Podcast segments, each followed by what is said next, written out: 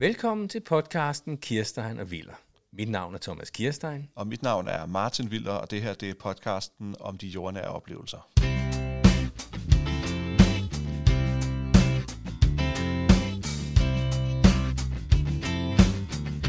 Hej kære lyttere, og velkommen til anden episode af vores podcast Kirstein og Viller. Hej Martin. Hej Thomas. Hej, har du haft en god dag? Jeg har haft nogle fantastiske dage, men det har så også sat sig i den nederste del af min ryg. Hængt hylder op og hentet varer og alle mulige ting. Nå, okay. Ja. Nu er der jo nyt samler, man lige der er gået i gang. Det er frygteligt med det der fysiske aktier. Ja, det er det lige pludselig, ikke? Ja. Nej, jeg er jo begyndt at købe mine Masters of Universe-figurer, og jeg skal have samlet alle de klassiske. Nå, okay. Alle dem, jeg har mistet, ikke? Ja. Bruger alt for mange penge og bruger alt for meget energi. Ja, det kender jeg. Men altså, på et tidspunkt, så kommer der jo et godt afsnit af Masters of Universe, og så skal du også place med det, Thomas. Ja, men jeg har også noget, du skal place med. Ja, det er godt. Nu sagde du figurer. Ja. Nå ja, hvordan går det med dig? Fordi jeg har både spillet Warhammer med figurer, og Dungeons & Dragons med figurer, og jeg spiller lige i øjeblikket Flames of War. Men det sætter sig ikke i ryggen? Nej, det sætter sig ikke i ryggen, men mine øjne er snart ikke til at male alle de her figurer med. Nej. Men Martin, vi var på burgerbar sidst, og det var en dejlig tur. Jamen ja, det står stadig i forklarelsen at vi kunne få en burger som den i Frederikshavn. Det er rigtigt. Det glæder mig. Det er godt. Ja. Og at jeg var glad for, at jeg kunne give dig den oplevelse. Ja, tak. Men du gav mig altså en opgave den dag. Fordi du lånte mig simpelthen en pose med 4 Superman-blade. Og ikke bare Superman-bladene. Det er jo Bibelen, vi er ude i her. Ikke? Altså, vi er jo oppe i verdenslitteraturens på de helt store navler, ikke? Okay. I min optik. Ikke? Ja. Så det var jo enormt interessant og lidt angstprovokerende at skulle give andre mennesker noget, som man jo selv i den grad har et så dybt og nært forhold til. Ja. Men også at få det andet perspektiv. Ja. Fordi du kender det jo sikkert godt selv, at der er noget, man har beskæftiget sig med, da man var barn eller ung, og man stadig synes er enormt godt, og har en fornemmelse af er godt på diverse parametre. Men er det altså nostalgien, der overskygger den kritiske sans, ikke? Ja. Så det må vi se. Ja. Så du er spændt for min reaktion? Jamen, jeg er spændt. Altså, man er altid spændt. Er du ikke spændt, når du præsenterer folk for noget? Jo. Altså, det er sådan en... Jeg ved ikke rigtig, hvad det er, men jeg tror, man godt kan lide måske at prøve at få lidt af den første oplevelse, man selv havde, da man ting, man holder rigtig meget af. Det, jeg synes, man oplever, det er, at man vil rigtig gerne give sin egen entusiasme videre. Mm. Ikke? Og det kan man godt blive bekymret for, om det lykkes, ikke? Jo, det kan man. Men så skal man også være moden nok til så ligesom at tage og så sige, hvis der er nogle kritikpunkter, fordi oftest, hvis der er en film eller en plade eller et eller andet, du holder rigtig meget af, så ved du godt lidt, hvad de dårlige scener er, eller de måske lidt svære numre eller noget af den stil. Når det så bliver påpeget, så det er jo egentlig også fint nok, ikke? Ja. Det er jo også fint nok, at der er noget, som ikke fungerer 100%. Altså, det ville jo være dødkedeligt at sidde med et værk, der var 100% perfekt, ikke også? Det er rigtigt. Det har jeg i hvert fald aldrig oplevet at sidde med før, så...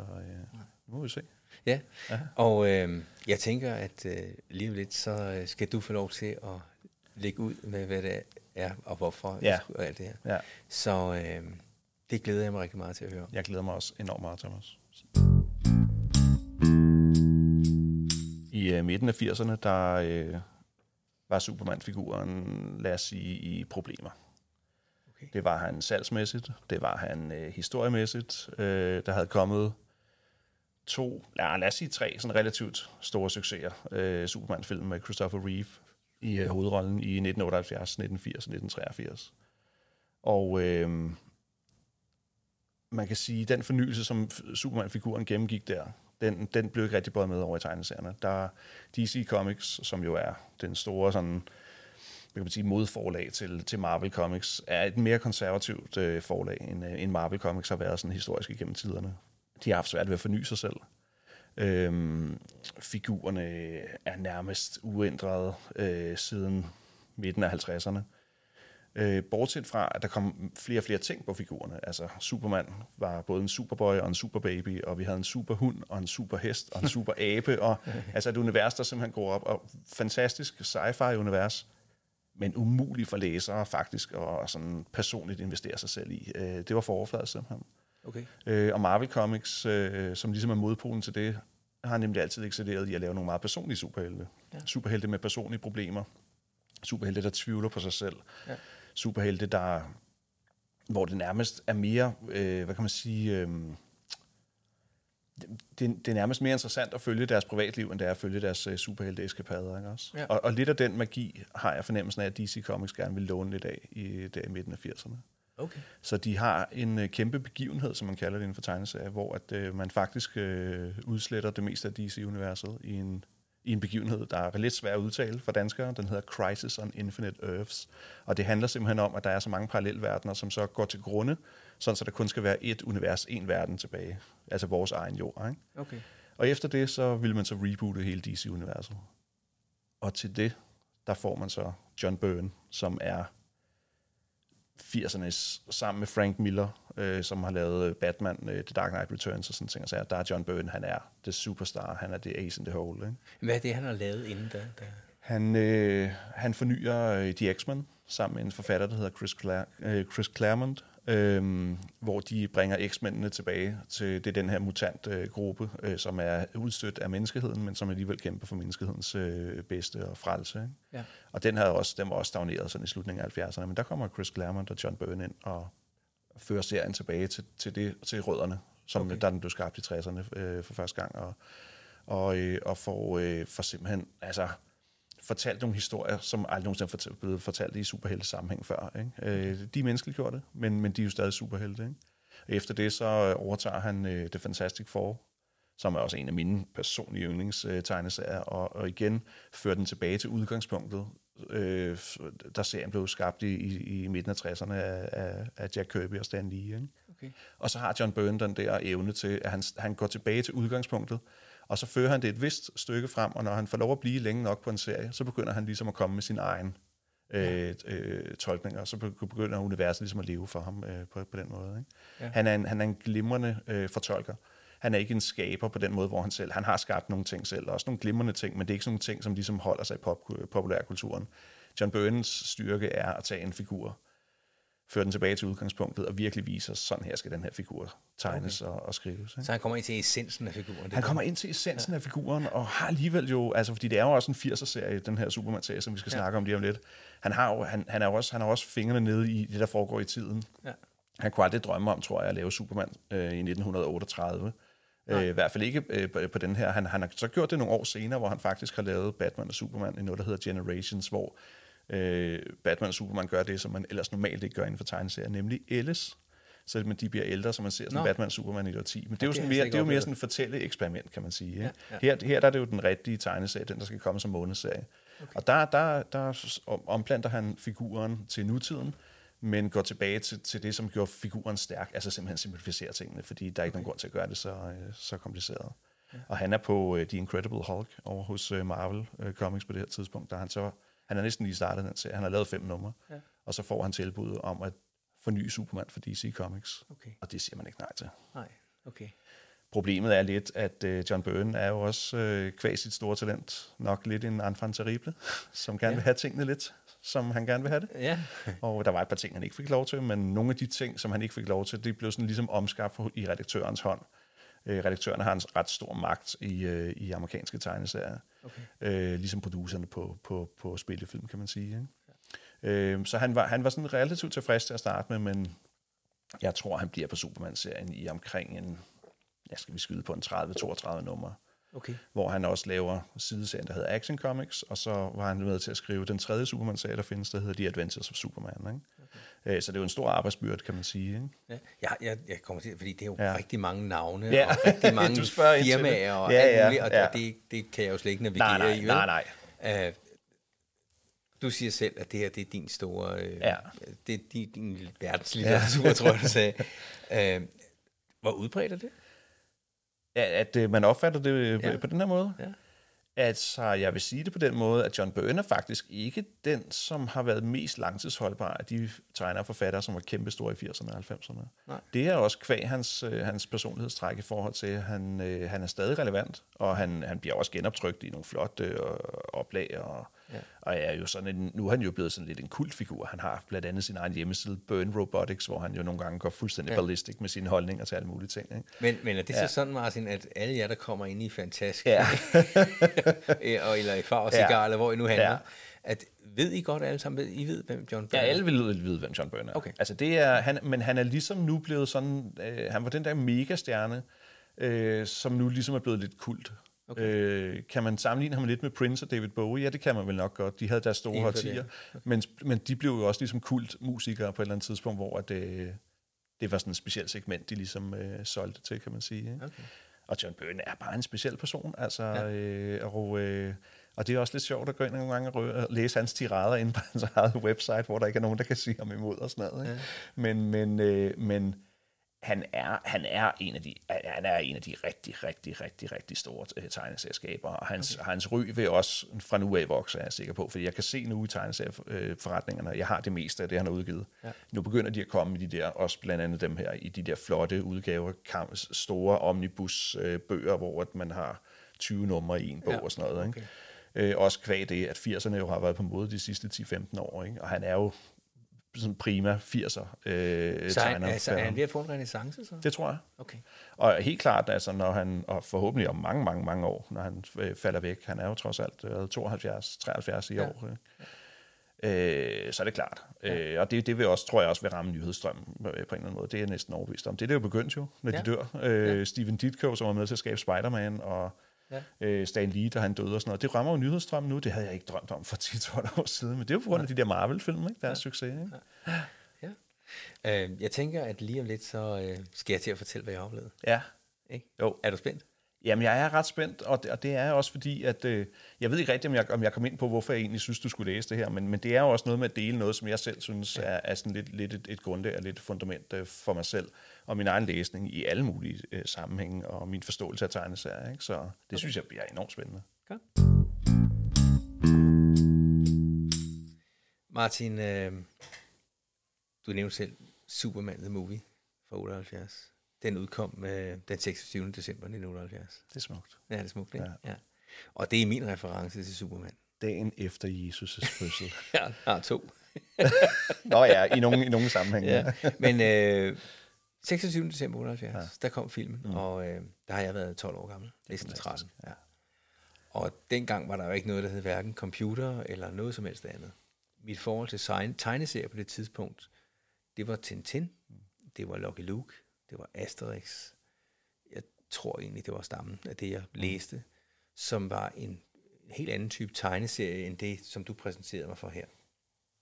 Men så kommer den her Superman, The Movie, og den havde kostet $55 million på det tidspunkt at lave. Det er jo helt sindssygt. Ja, og det er altså dengang.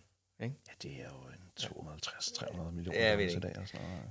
Og den indtjente $300 million. Ja. Det er altså det er stærkt. Det var virkelig et stort hit dengang, og jeg kan huske, at jeg var inde og se den som dreng, og selvfølgelig så var den drengegruppe, jeg drønede rundt i, vi var Superman-fans i en periode. Ja. Jeg kommer tilbage til den film senere, fordi der er nogle ting, jeg gerne vil fortælle dig. Men lige nu, så lader vi lige den ligge, men du skal vide, det er mit referencepunkt. Og det er et super godt referencepunkt, for jeg tror, John Byrne et eller andet sted har sagt, at han temmelig sikkert så den film mellem 15-20 gange i biografen. Okay. Da den kom frem. Der har han jo været 28 eller sådan noget dengang, eller sådan noget der, så han er jo bare... Ja, men altså, han har også været skudt i den film. Jo.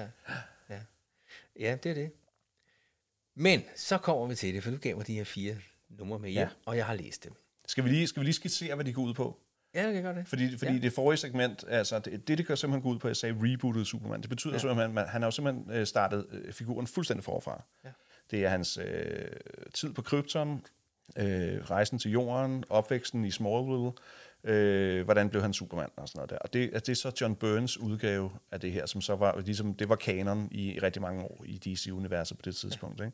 Så det er simpelthen Supermans historie fortalt forfra. Ja, og det er også det, jeg oplevede. Og det er det, og det er det, det handler om. Ikke? Og så ser at i de første 3 numre, som du får, der springer den, der laver den jo nogle tidsspring frem, fordi og så fra nummer 4, så går den sådan den rigtige serie ligesom i gang. Ja. Den hed jo Man of Steel og var sådan en 6 nummers miniserie på amerikansk, som så samlede i 3 numre på dansk. Det er sådan kutymen dengang, når man udgav bladet. Ikke?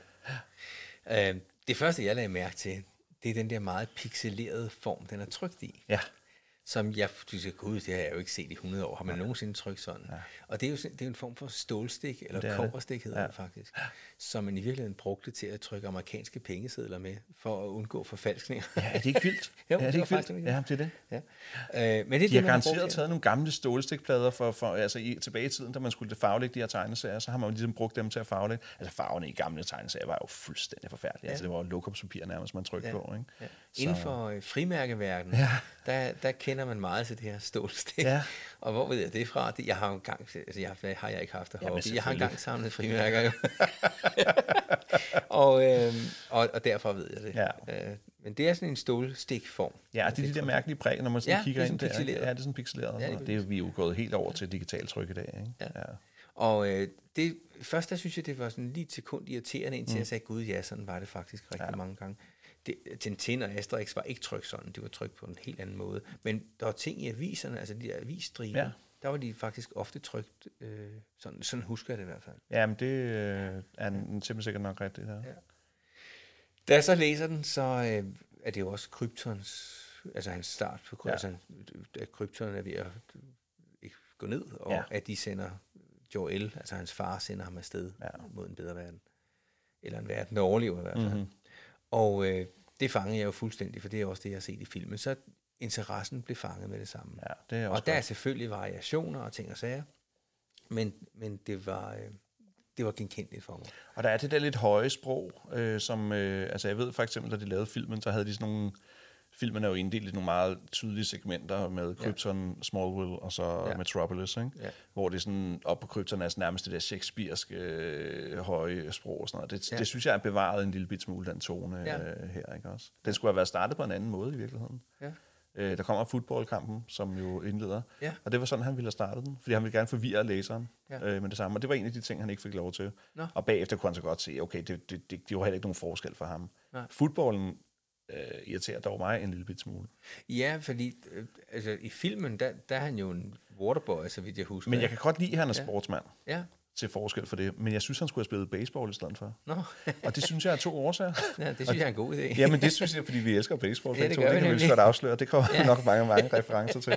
Men jeg synes, at to årsager. For det første, så synes jeg, det er den klassiske sådan American pastime, som jeg også kalder den. Ikke? Ja. Favorite pastime, er det ikke det, de kalder den? Det er American pastime. Ja, det er det, ikke? Ja.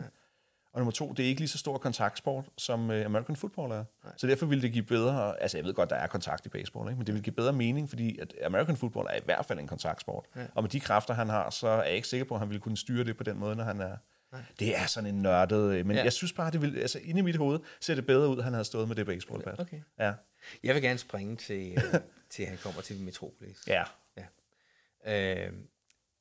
Og der var selvfølgelig også den der med Smallville, hvor at...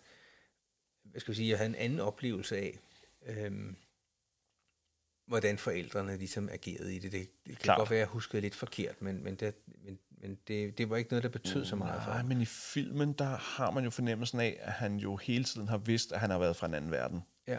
På en eller anden måde. Jeg ved godt, den grønne krystal ligesom kontakter ham og alle de der ting. Men her fortæller hans far ham jo, fordi faren er utilfreds over, at han bruger sine kræfter på at blive en hyldet fodboldspiller, i stedet for egentlig at være mere ydmyg, som Superman jo gerne burde være. Det er faktisk et tema der. Det er det. Det kommer jeg lidt tilbage til, fordi han har en identitetskrise undervejs i de her blade her, vi skal snakke om. Og det er det, fordi jeg lavede ud med at sige, at de gamle Superman-blade før John Byrnes fornyelse, der var Superman jo en mere overfladisk figur. Ja, her får han jo nogle personlige kriser, og det er simpelthen, han kommer fra Marvel, han er skolet i Marvel Comics-skolen, John Byrne, ikke? Ja. Så han tager jo simpelthen, det er det, DC gerne vil have, han har bragt den Marvel-magi med over i Superman, ikke? Ja. Og det passer sindssygt godt ind. Ja, det gør det. Ja. Jeg har en anden ting, fordi da så Metropolis-historien starter, så oplever man ret tidligt her i bladet, at han bliver holdt øje med. Ja. Der er nogle sådan lidt skumle personer fra enten underverdenen, eller måske en eller anden myndighed, det ved man ikke, men der er nogen, der sådan ligesom udspionerer. Mm-hmm. Og... man får en idé om, det er Lex Luthor, ærkeskurken, som ligesom står bag. Ja. Og det var sjovt, fordi når jeg ser filmen, så oplever jeg i virkeligheden Lex Luthor og hans imperium som meget mere tegneserieagtigt, end jeg oplever det i tegneserien. Det er sjovt. Fordi der synes jeg faktisk, han er meget farligere. Altså, meget farligere. Han er meget farligere, og Lex Luthor, ikke, altså i filmen, der bor han jo under Park Avenue, ned under jorden i et eller andet kompleks. Ja, han er jo rigtig sådan en djævel, der bor under jorden. Ikke? Det er meget symbolsk på den måde. Ikke? Og men det gør ham også lidt ufarlig på en eller anden måde. Ikke? Han er sådan lidt uset. Ja. Hvor at her i den her tegneserie her, der er han virkelig en verdenskendt forretningsmand en som har en lyssky side, som hvad skal vi sige, alle ved er der, men ingen kan bevise det. Det er sådan, jeg fornemmer det. Det er også det. Altså, han er jo ligesom den der super... Altså, han er jo ikke ligesom udtalt en gangster, men han er jo helt klart den der... Det er virkelig modbydelige forretningsmand, som sidder på toppen af pyramiden, og virkelig bare trækker som en edderkop alle sine tråde ud i underverdenen og alle mulige steder hen. Ikke? Og det er lidt sjovt, fordi... Alle karaktererne her, synes jeg, har tegnet fint og meget detaljeret. Forældrene er rigtig fine. Man kan godt fornemme den der alderdom. Ja. Men Lex de ældes også jo. Ja, det gør det. Ja. Det gør det, ja. Men Lex Luthor, han er simpelthen... Altså, han er virkelig... Ham kan man se... Altså, jeg kan virkelig fornemme hans karaktertræk i hans tegning. Ja. Hvem er han bygget på? Jeg ved det ikke, men jeg gad godt sige Donald Trump. Men du rammer altså plet. Gør det? Ja, det gør du. Er det rigtigt? Det er den der... Donald Trump var også allerede i 80'erne jo meget, meget kendt, ikke? Med sine Trump Towers og alle de der ting. Og, altså en socialite i New York og alle de der ting. Jamen, har han bygget ham på Donald Trump? Helt klart. Altså, han har simpelthen sagt det direkte i nogle interviews, og han er absolut ikke fan af Trump. På trods af, at jeg faktisk tror, at John Byrne er republikaner, men en af de meget, meget, meget moderate republikanere. Det har han selv skrevet på sit website, så er han absolut ikke over i MAGA. Ting, hvilket beroliger mig enormt meget. Ikke? Jamen men det er da lidt sjovt, fordi det er jo en af de ting, vi gerne vil lave podcast om på. Det er sådan en tilløb, ikke? Jeg var ikke klar over, at han var bygget på Donald Trump, men det var den reference, jeg fik, da jeg læste. Og så kan man sige, det er også i tiden med Gordon Gekko fra Wall Street og alle de der ting. Ikke? Det er jo sådan nogenlunde samtidig 1986-87 og sådan noget. Ikke? Og det er en af de store nyskabelser, som John Byrne har lavet, fordi før det, der har Lex Luthor jo udelukkende været gal videnskabsmand, ikke? Ja. Som faktisk, hvis nok, tror jeg, boede på en eller anden planet og kunne rejse mellem verden. Altså, vi er over i noget helt andet, meget mere sci-fi-agtigt. Ikke? Ja, for her der er han nærmest en gangsterboss. Fuldstændig. Ja. Og der er, jeg ved ikke, hvor meget du kender til Marvel-universet, men der er også en skurk i Marvel-universet, der hedder The Kingpin, som både Spider-Man og Daredevil kæmper med. Ikke? Jeg har hørt navnet. Ja, og nogen synes, at John Byrnes Lex Luthor, han minder lidt for meget om det Kingpin og sådan noget, men det er faktisk okay, fordi det er jo ligesom det der symbol på det der forretningsmandsmonster simpelthen, ikke? Som han jo virkelig forfiner her. Ikke? Ja. Og jeg vil sige, senere i DC-kronologien, der har man altså holdt fast i den her udgave af Lex Luthor i forskellige former. Både tegnefilm og helt op til vore dage. Lille smule krydspollineret med, eller lidt en lille smule bestøvet med det at være videnskabsmand. Ja. Hvor han sådan, det er sådan antydet, at han er uddannet videnskabsmand, men som så blev forretningsmand. Okay. Så John Byrnes version har næsten holdt i 35 år i hvert fald. Ikke? Okay. Jeg har en ting til, fordi en anden ting, jeg oplevede ret hurtigt, det er, at volden i den her er virkelig hård. Ja. Altså, der er en episode, hvor at Lex Luthors håndlanger, eller Lex Luthor selv, jeg kan ikke engang huske det, de skal straffe en af deres egne. Det var faktisk en af dem, som jeg håber du ville blive mærke i. Ja. Og jeg tror, de kalder det julelys. Ja. Og det simpelthen handler om, at det er en dynamitstang i munden på manden, ikke? Det er hendes skaden, som Batman og Superman kæmper mod. Ja. Hun straffer en, som har dummet sig over for Batman ved at putte en dynamitstang ind i munden på ham. Og så hvor de siger, nej, ikke et julelys. Ja, præcis.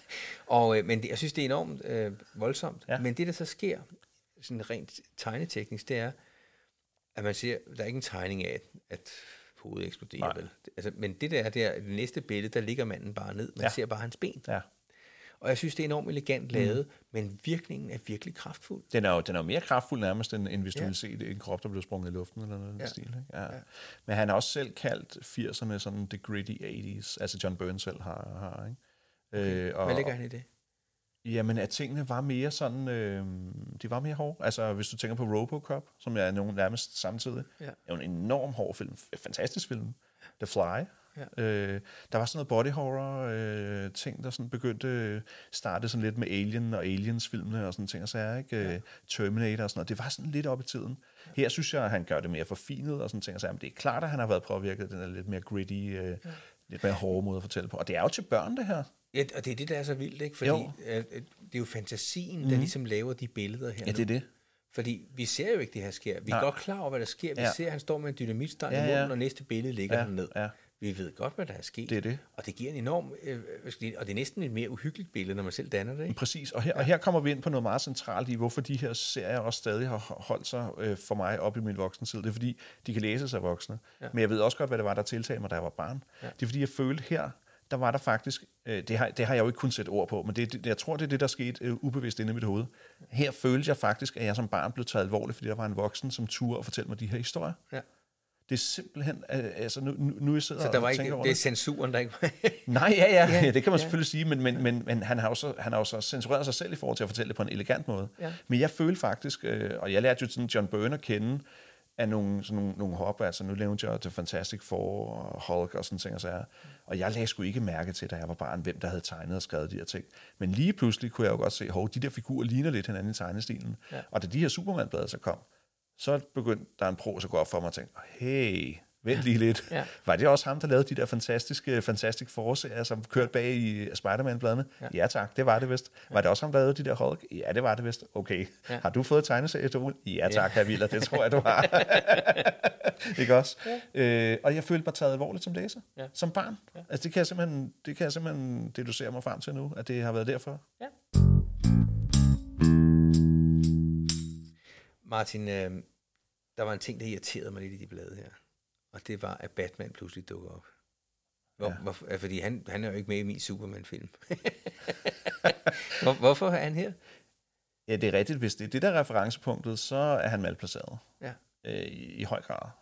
Ja. Her er vi jo i tegneserieuniverset, hvor at Batman og Superman, altså helt tilbage fra i 30'erne, der var det ikke sådan, at de ligesom mødtes i bladene og sådan noget der. Det der med, at superhelte mødtes i bladene, var faktisk noget, der virkelig først... kom ind i superhelteserierne i starten af 60'erne, nemlig med Marvel Comics, hvor Fantastic Four mødte Spider-Man, og så var han oppe og kæmpe mod Dr. Strange, og de mødte hinanden på kryds og tværs, og den napsede DC lidt. Ikke? Ja. Så Batman og Superman har på det her tidspunkt jo, i de blade, der kom før de her serier, har de jo optrådt sammen, og har haft altid et venskabsforhold. Og det har de altså ikke nødvendigvis her. Det er lige præcis det. Ja. Men Batman var også blevet fornyet på det her tidspunkt af Frank Miller, som er den anden store sådan 80'er tegneserieskaber og sådan noget. Der, ikke også? Okay. En meget hårdere Batman. The Dark Knight Returns handler om Batman, som kommer tilbage, efter han har været på pension i 10 år, og som 55-årig skal tage sin superheltekarriere op igen. Kunne du forestille dig det? Nej. Så derfor har jeg superhelte. Ja, det er du også. Specielt når du har din Donald Trump-trøje på. Nej, hvad hedder det nå? Men hvad hedder det? Så elsker vi dig. Yeah. Nej, men hvad hedder det? Han har været nødt til at give en fortolkning af Batman, for at det skulle virke ordentligt i de senere serier, når Batman og Superman mødes. Så skal de ligesom have det der første gang, de to mødtes. Ja, fordi når jeg ser den her, så oplever jeg mest, at Batman i virkeligheden er en lidt, ikke lyssky, men sådan lidt lurvet. Nej, ikke lurvet. Han er ikke nødvendigvis god. Nej. Han er ikke nødvendigvis. Der er et ondt, eller et tvivlsomt image over ham. Klart kant. Ja, Clark Kent. Han er på kant mellem at være, altså det er jo også det, der bliver taget op, det er det med at være selvtægtsmand. Ja. Ikke? Men de alligevel, de ender med at acceptere hinanden. Ja. Og siger et eller andet stil med, en anden verden kunne de måske have været blevet venner, eller et eller andet den stil, ikke? Det er sådan nogle ting, John Byrne elsker at skrive, fordi han ved godt, at læserne tænker, når min anden verden var de jo venner. Ikke? Han er så god til at lave de der små sådan ting, han gør det, han spreder dem sådan lidt ud over sin serie, alle de serier, han har lavet, kommer der sådan nogle små referencer, og hvis man sådan er hip to it, så ved man godt, okay. Så jeg er i virkeligheden gået glip af en hel masse, jeg ikke ved, hvad er. Ja, men du skal jo, jeg kommer med masser af John Byrne-serier, du skal læse Prince Namor, og du skal læse, nej. Ja, jeg tror ikke, du får mig helt til det. Nej, jeg ved det godt. men Så vil jeg godt tale om en helt anden ting, fordi... Vi snakker om det tidligere. Mm. Det der med, at Superman pludselig har en indre konflikt. Ja. Hvem er jeg? Og jeg læste, fordi jeg googlede det lidt, for at finde ud af det. Der var sådan en liste over 10 ting, John Byrne havde ændret ved Superman. Fedt. Ja. Og en af de ting, han havde gjort, det var, at han havde gjort ham mere til menneske, end en fra Krypton. Ja. Ja. I øvrigt, så skal jeg spørge dig, hvad hedder en for Krypton? Hvad kalder man en for Krypton? En kryptonianer? Nå, ja. Jeg havde foreslået kryptoneser. En kryptoneser? En kryptoner? Jeg tror, at kryptonianer er det vedtagende for det. Ja, en kryptonianer. Det er det vedtagende. Ja, vi inden i tegneserieverdenen har vi vedtaget det mest besværlige måde at sige det på. Kryptonianer. En kryptonianer. Det kan ikke være en kryptoner. Det er for simpelt. Det er for simpelt. Nå, okay. Men det sorterer jo i hvert fald de der 30% fra, der ikke gider at sige kryptonianer, ikke? Så vi kommer ind til... Ja, det er den første sortering. Men han er i konflikt med sig selv, og er egentlig fremstillet mere som menneske, end som en superhelt. Og det giver han så til udtryk i, at han har en identitetskrise i et af de blade her, hvor han ligesom skal finde ud af, hvem han er, især i forhold til Lois Lane, som jo han er forelsket i og gerne vil gøre indtryk på. Og han ved ikke helt, hvordan han skal angribe det, fordi hvem er han i virkeligheden selv? Det er det. Han vil gerne have, at hun er forelsket i Clark Kent. Ja, det vil hun nemlig. Og ikke i Superman. Ja, og det, der også er forskellen her, det er, i gamle dage har det altid været Superman, der klæder sig ud som Clark Kent.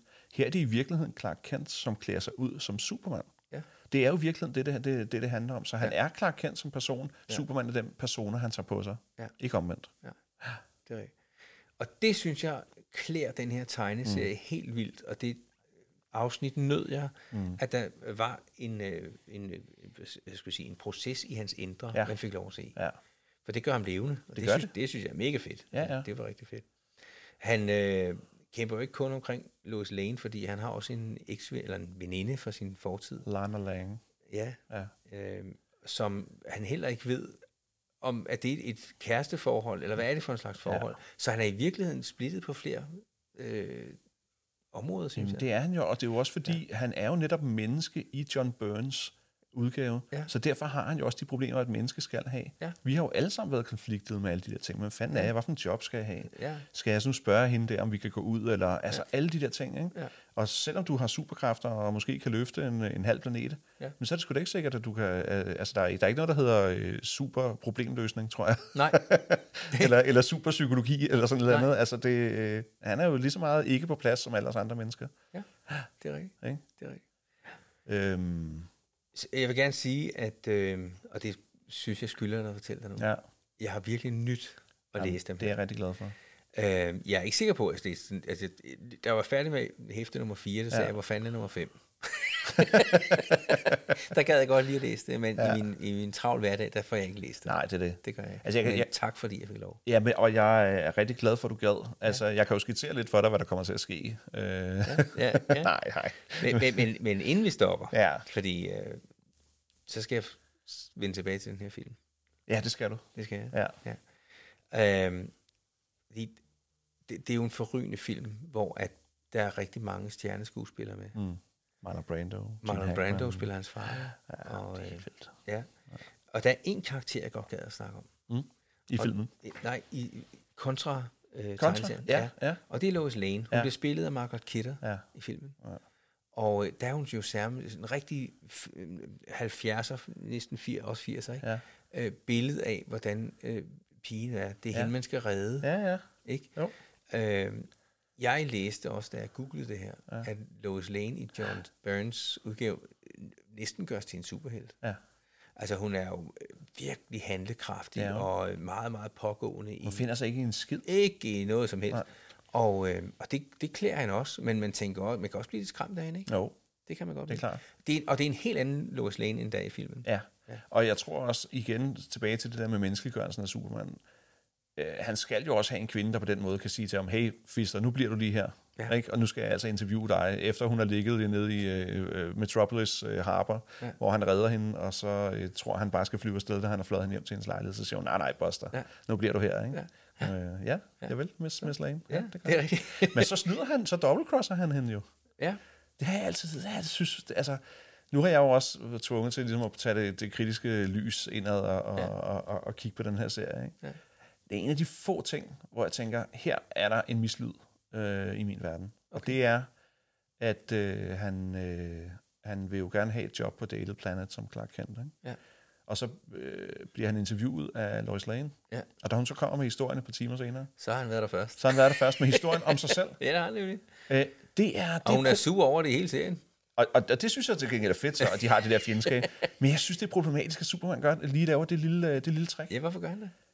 Jamen, jeg har prøvet at analysere det rigtig mange gange, så mange gange jeg har læst serien og sådan noget, og det er kun for at få det der job, der er intet altruistisk i det overhovedet. Nej. Hvis han havde fundet en eller anden John Byrne, en eller anden ting, der havde gjort, at det havde givet super meget mening i den altruistiske, altså det der med, at det var bedre for i den større billede sammenhæng eller et eller andet, at han havde interviewet sig selv og indleveret den artikel, så havde jeg kunnet købe den. Men det er et fuldstændig egoistisk ting, han gør der. Ja, det er det. Og det er enormt, men det gør det også spændende. Ja. Fordi det gør vi nemlig men også som mennesker. Men du bliver også irriteret over det, sagde du? Jamen, det er godt at blive irriteret over det. Nå, okay. Der er sgu også numre på David Bowies plader, eller på Michael Jacksons, eller et eller andet, hvor jeg bliver irriteret og tænker, det nummer, det passer kraftigt med igen, og sådan noget. Men jeg kan sgu alligevel ikke lade være med at høre det, vel? Nej, okay. Så der, det giver mig også et eller andet interessant, at han jo er menneske. Hvorfor skal han være det der overgudelige menneske, som altid kun tænker på andre end sig selv og sådan noget der? Ikke altid, vel? Nej. Okay. Du er ikke enig, eller hvad? Jo, det er jeg faktisk. Ja, okay. Ja. Jeg har nogle facts om filmen, jeg synes, vi skal forholde os til. Fedt. Ja. Fordi vi sagde Marlon Brando, der spiller Joel, altså hans far. Vi snakker om Gene Hackman, som spiller, Lex Luthor. Altså, og Gene Hackman er på toppen. Han er på toppen af sin karriere lige der, ikke? Så det er virkelig nogle markante nogen, der er på ind. Christopher Reeve spiller selvfølgelig hovedrollen. Ja, og blev megastjerne efter det. Ja. Noget, ja. Men ved du, hvem der har skrevet manuskriptet? Mario fucking Puzo. Det er Mario Puzo. Altså Mr. Godfather, simpelthen. Og det var lige den reference, jeg gerne ville have. Men er det ikke sindssygt? Fordi det er ikke nogen hemmelighed, at vi er begge to meget, meget store fan af Godfather. Kæmpe Godfather-fans, ja. Og da jeg så, at Mario Puzo, han har lavet det oprindelige manuskript. Ja, han laver grundmanuskriptet til det, som blev de to film der, ikke? Ja. Da jeg tænker, at den her, den glæder mig til at servere for dig, men jeg kunne høre det godt, hvis det. Ja. Altså, og han, Mario Puzo blev hyret og fik jo, flere $100,000 for det. Han var også på toppen af sin karriere der. Ja. Og tænker, hvad fanden skal jeg gøre med det her? Og så bliver han så lidt ned i DC Comics' arkiver, hvor han får lov at bruge et par dage på at grave det igennem. Ja. Men hvordan har du det med filmen? Altså, passer den i dit univers? Ja, fuldstændig. Altså, og specielt de første tre. Altså, treeren, hvor Richard Pryor, han er med. Jeg kan se den, fordi jeg synes, det er den film, hvor Christopher Reeve også ser bedst ud som Superman. Han er virkelig veltrænet der,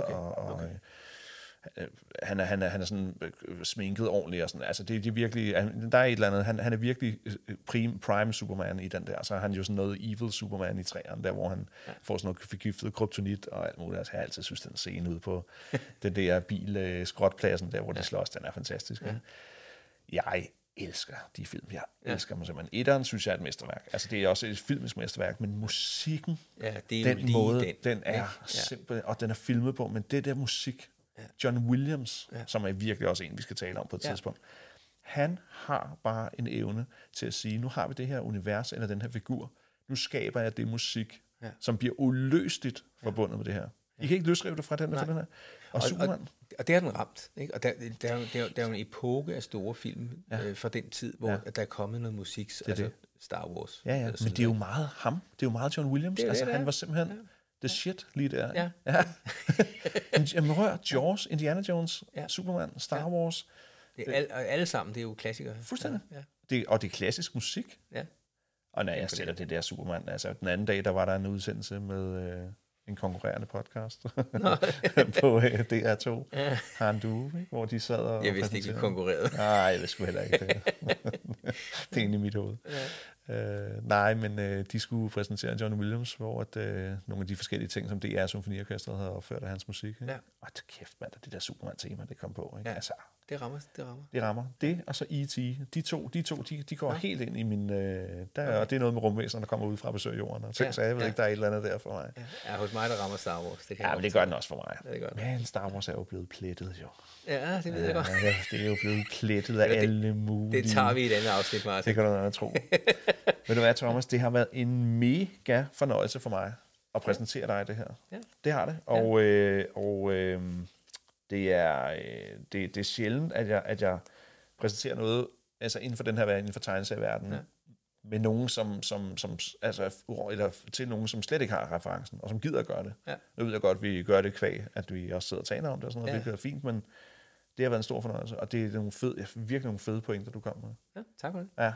Det er skønt. Det har også været en oplevelse at prøve det. Og en god hverdagsoplevelse. Ja, det er det. En god hverdagsoplevelse, ja. Og det er sådan, at... for vi skal til at slutte nu, Martin. Det skal vi. Ja, at jeg skal fortælle dig, hvad vi skal næste gang. Jeg har gået og roteret mig selv. Ja, og i forhold til, hvad vi skal. Ja. Vi skal på Brætspilscafé. Fedt. Ja, jeg har bestilt bord. Sådan. Og vi skal ind og spille brætspil og hygge os derinde. Det er det. Og så ser vi, hvad du får ud af det. Ja, det er det. Ja. Er der noget bestemt, du gerne vil have, jeg skal have ud af det? Det har vi ikke sige noget. Nej, det er godt. Ja, det glæder jeg mig til. Ja. Skal vi ikke bare sige tak for i dag? Tak for i dag. Tak for i dag. Og vi lyttes ved. Ja. Hej hej. Hej.